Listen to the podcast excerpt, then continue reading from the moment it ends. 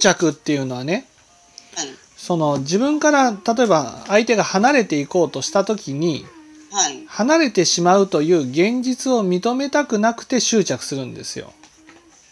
ああ。離れて。じゃあ一緒にいる時は執着してるかって言ったら一緒にいる時はもうはい離れないと思ってるから執着もしないんです。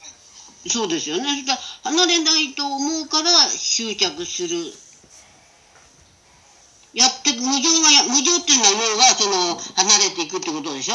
で無常がやってくると思わないから執着するっていう。でも執。着するっていうこの場合ね執着っていうのはその現実はこうだこうだこうだってねその思い通りにしようとすることが執着だけじゃなくてはい。この人はこういう人だっていうふうにね思い込んでそこから離れ変えられない状態も執着と呼ぶんですよ。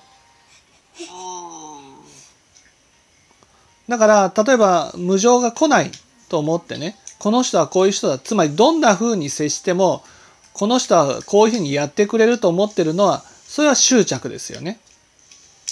だからその思ってることと違うことをやるとね腹が立つわけですよ。例えばそのプーチンさんだったらウクライナのね大統領は俺の言うことを聞くものだとこういうふうに思ってたと。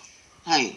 ね、ところが思ってたのと違うぞと NATO に加盟しようとしてるとそうすると思い通りにならないと、思い通りにならないと執着の心を起こしてはい。ねあ、元に戻したいっていう心理。そうそう NATO から外外して俺の言うことの聞く傀儡政権になってほしいっていうふうに思うはい。